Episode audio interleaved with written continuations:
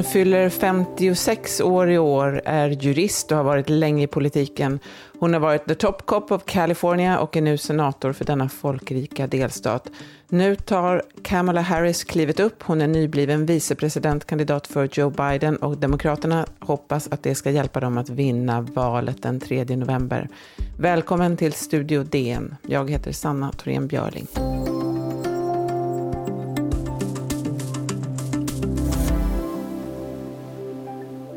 Ja, efter en hel del grubblande beslutade sig Demokraternas presidentkandidat Joe Biden för Kamala Harris. Det kändes lite som när man letar efter ett ställe att äta på en ny stad.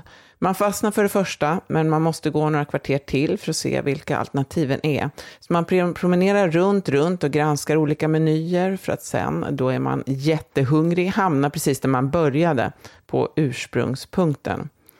Kamala Harris fanns tidigt med i spekulationerna om vem som skulle bli Joe Bidens vicepresidentkandidat. Ändå gick man sen laget runt. Man nagelfor Elizabeth Warren, Gretchen Whitmer, Stacey Abrams, Amy Klobuchar, Karen Bass, Susan Rice, Tammy Duckworth med flera, för att sen komma tillbaka till Harris. Som vicepresidentkandidat är hon historisk som den första svarta kvinnan någonsin på den eh, posten. Karin Eriksson som bevakar USA, vem är Kamala Harris? Ja, precis som du redan nämnt så är hon alltså eh, jurist eh, från eh, Kalifornien, uppvuxen i the Bay Area i Oakland, som ligger mitt emot San Francisco. Hon har varit distriktsåklagare i San Francisco. Hon har varit motsvarande vad man kallar Kaliforniens justitieminister innan hon då bestämde sig från att kandidera till senaten. Och hon har varit presidentkandidat i primärvalet, vilket kan vara en av förklaringarna till att det tog lite tid innan Biden bestämde sig för henne, för att hon attackerar honom ganska hårt då. Ideologiskt har ju hon ibland framställts som lite grann av en mittenpolitiker, men hon står faktiskt relativt långt till vänster. Framförallt så brukar hon beskrivas som pragmatisk. Eh, hur skulle du beskriva hennes politiska position? Nej men hon är, hon, hon har, det vacklar väl lite och det är ju särskilt intressant därför att även om hon hela tiden har varit en av de starkaste kandidaterna så har hon ju också den här samma sommaren lyfts fram ganska mycket av kraven på en svart kvinna, att det skulle bli just en svart kvinna efter protesterna då runt, runt George Floyds död. Samtidigt så har hon ju då ett förflutet inom rättsväsendet som åklagare. Där hon gjort sig känd som ganska tuff och eh, också kritiserats för att upprätthålla en del av rasismen i det här rättssystemet. Så där är ju då frågan hur progressiv är hon egentligen? Eh, det är en ganska stor diskussion. Samtidigt har hon ju i, i vissa frågor, till exempel i sjukvårdsfrågorna vad jag förstår, velat gå längre än Joe Biden, eh, Ut, ut, utvidga de, försäkringssystemet mer. Ehm, hon eh, var väldigt tidigt, hon var den första som vigde ett samkönat par i Kalifornien när det blev tillåtet. 2013 så är de här livsstilsfrågorna är hon ganska progressiv. Så hon är ju lite både och. En del har sagt att hon är lite grann som Hillary Clinton. Hon är en mittenpolitiker som sen har velat framstå som mer progressiv för att möta konkurrensen från de här ganska populära politikerna i vänsterfalangen. Hon är ju också ett prövat kort, det får man ju säga, eh, ett av också skälen till att hon nu kanske väljs då för att hon har ändå varit uppe och hon har granskats ganska hårt. Hon har lång politisk erfarenhet. Hon kan också komplettera Biden utåt och kanske möta, ta en del av de angreppen som, som kommer mot dem, som han då kan ställa sig över. Hon är också van vid att möta motståndare och som åklagare så vet ju hon hur man kan ställa människor till svars i förhör. Det blev ju tydligt, inte minst i utfrågningarna inför omröstningen om Brett Kavanaugh eh, till högsta domstolen och av justitieminister William Barr tidigare i år. Det lät så här. Has the president or anyone at the White House ever asked or suggested that you open an investigation of anyone? Um, I wouldn't. I wouldn't. Uh, yes or no? Could you, could you repeat that question? I will repeat it. Yeah. Has the president or anyone at the White House ever asked or suggested that you open an investigation of anyone? Yes or no, please, sir? Um, Karin, ser man inte lite fram emot den här vicepresidentdebatten med, mot Mike Pence eh, den 7 oktober? Absolut, det kommer säkert att bli en mycket spännande debatt. Hon är ju, precis som vi nämnde nyligen då, att hon, hon är ju en tuff debattör. Hon är skarp, vass, rättfram, ganska direkt och också betydligt mer välformulerad. Du nämnde det här, kan hon komplettera Joe Biden? Absolut, han är ju känd för att bluddra och säga fel och inte riktigt hit, han har inte riktigt ordets gåva, det har däremot Kamala Harris. Men det har ju då under den här processen som har varit med när man diskuterat vicepresidentkandidater också vänts mot henne att hon är för tuff, att hon inte riktigt har det där, bli, det där som man gillar. Eh, så. Precis, den här bakgrunden är ju också, eh, lyfts ju ibland fram som en av hennes svagheter. Vad tror du hon får, kommer få mest kritik för?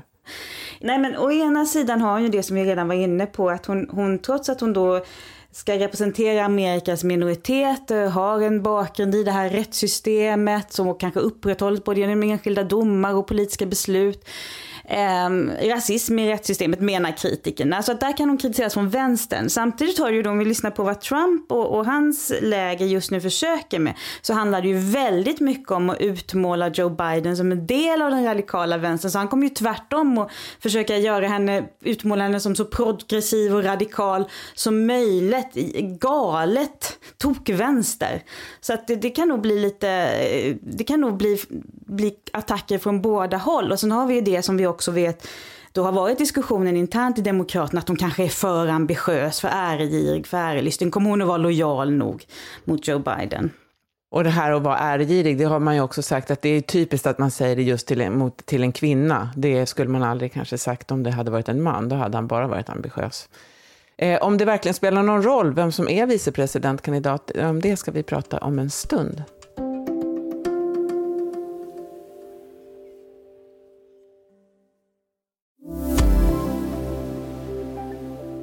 Ja, idag pratar vi med Karin Eriksson om Kamala Harris som är nyutnämnd vicepresidentkandidat till Joe Biden.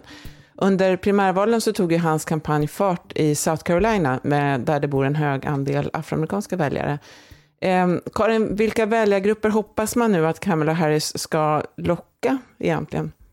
Ja men det där är ju lite frågetecknet då.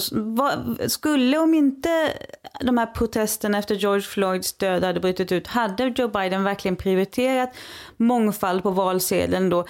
Kanske inte därför att han redan har en så stark, ett så starkt stöd bland afroamerikanska väljare. Utan där, men däremot så är det klart att nu får han en kvinna vid sin sida. Det kan hjälpa till att mobilisera kanske väljare. Um, man vill förstås ha ett mycket, mycket, när det gäller minoriteterna så vill man ju ha en högre mobilisering än vad som var fallet 2016. När det trots allt var en hel del som stannade hemma istället för att gå och rösta. Mm. De, bland afroamerikanska väljare så var det ju tydligen 66 procent valdeltagande 2012, men bara 60 procent valdeltagande 2016. Så att man behöver ju kanske komma upp i det där. Sen Exakt. har man ju problemet med de riktigt progressiva väljarna. Jag tror att man kan fånga in dem, för det har varit mycket prat om vänsterflygen här, att det är viktigt att få in dem också. Ja, nej, men där är ju, det har vi ju varit inne på, att där är ju frågetecken då. Är hon tillräckligt progressiv för att locka dessa väljare? Men så ska man ju komma ihåg att vad de här väljarna framförallt vill, det är ju att bli av med Donald Trump. De kanske inte är så svårmobiliserade ändå.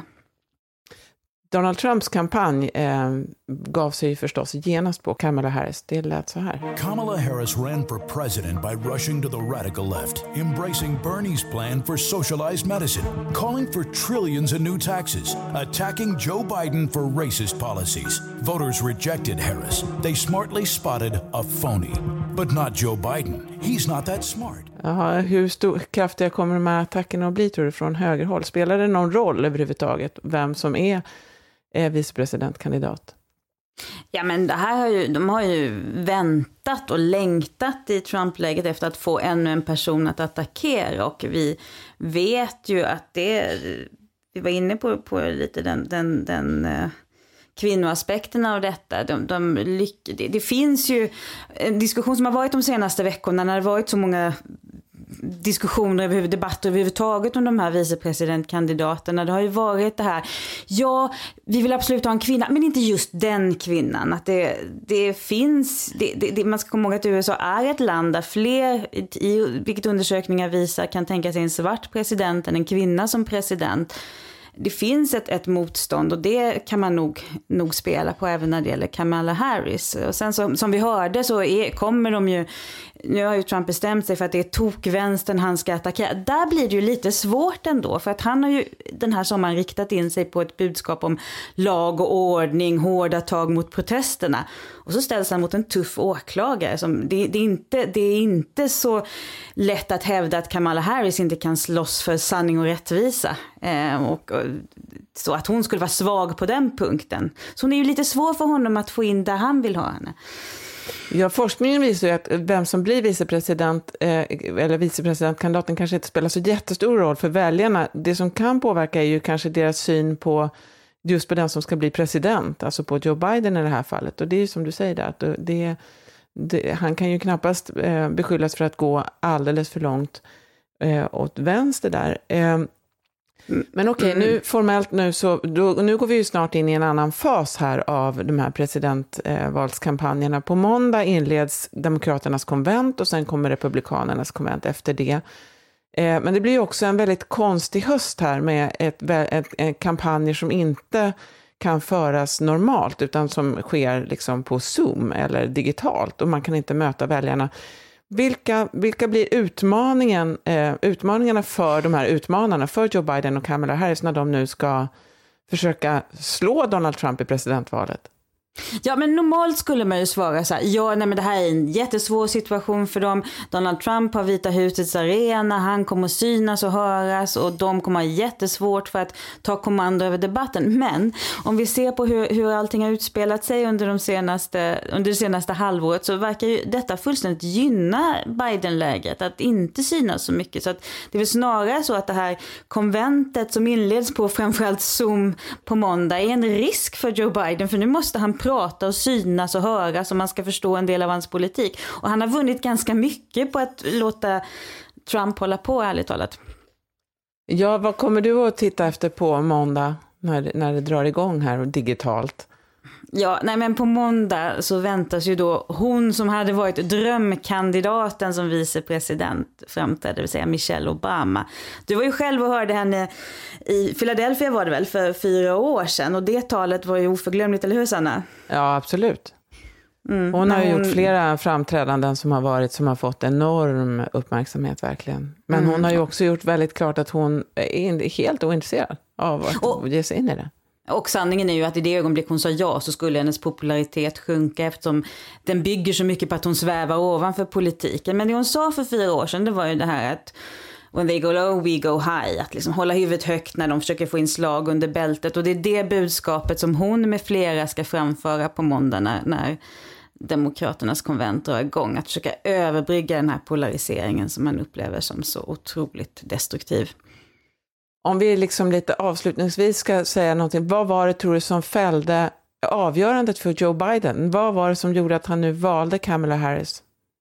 Ja, va, va, till slut så var det väl så att han hade fått väldigt många frågor om varför han inte skulle ha valt Kamala Harris om han hade valt någon annan. Det lanserades ju en kompromisskandidat från Demokraterna som heter Karen Bass, men hon hade ett ganska knepigt relation, lite för nära relation till Kuba och som inte hon hanterade alls. Det är möjligt att eh, alls väl. Det är möjligt att de turerna på slutet gjorde att Biden ändå tvekade, men han hade nog väldigt svårt att inte välja en kvinna som representerade någon av USAs minoriteter. Han hade nog väldigt svårt att hoppa över den, mest, den som uppfattades som mest kompetent och erfaren. Han fyller 78 i höst. Han behöver faktiskt en vicepresident som kan kliva in direkt om något skulle hända. Och sen får vi se vad som händer 2024 då, om vi kanske får en eh, kvinnlig presidentkandidat. Mm. Ska vi, vi ska klara det här valet först. Vi ska klara det här valet först. Ja. Tack Karin. Imorgon ska vi också prata om USA, men om något helt annat då. Då handlar det om konflikten kring den kinesiska appen TikTok som president Trump har hotat med att förbjuda, om han nu kan det. För ljudillustrationerna stod CSNBC och Fox News. Eh, Studio DN görs av producent Sabina Marmelakai, exekutiv producent Augustin Erba, ljudtekniker Patrik Miesenberger, teknik Jonas Lindskog, Bauer Media. Jag heter Sanna Thorén Björling.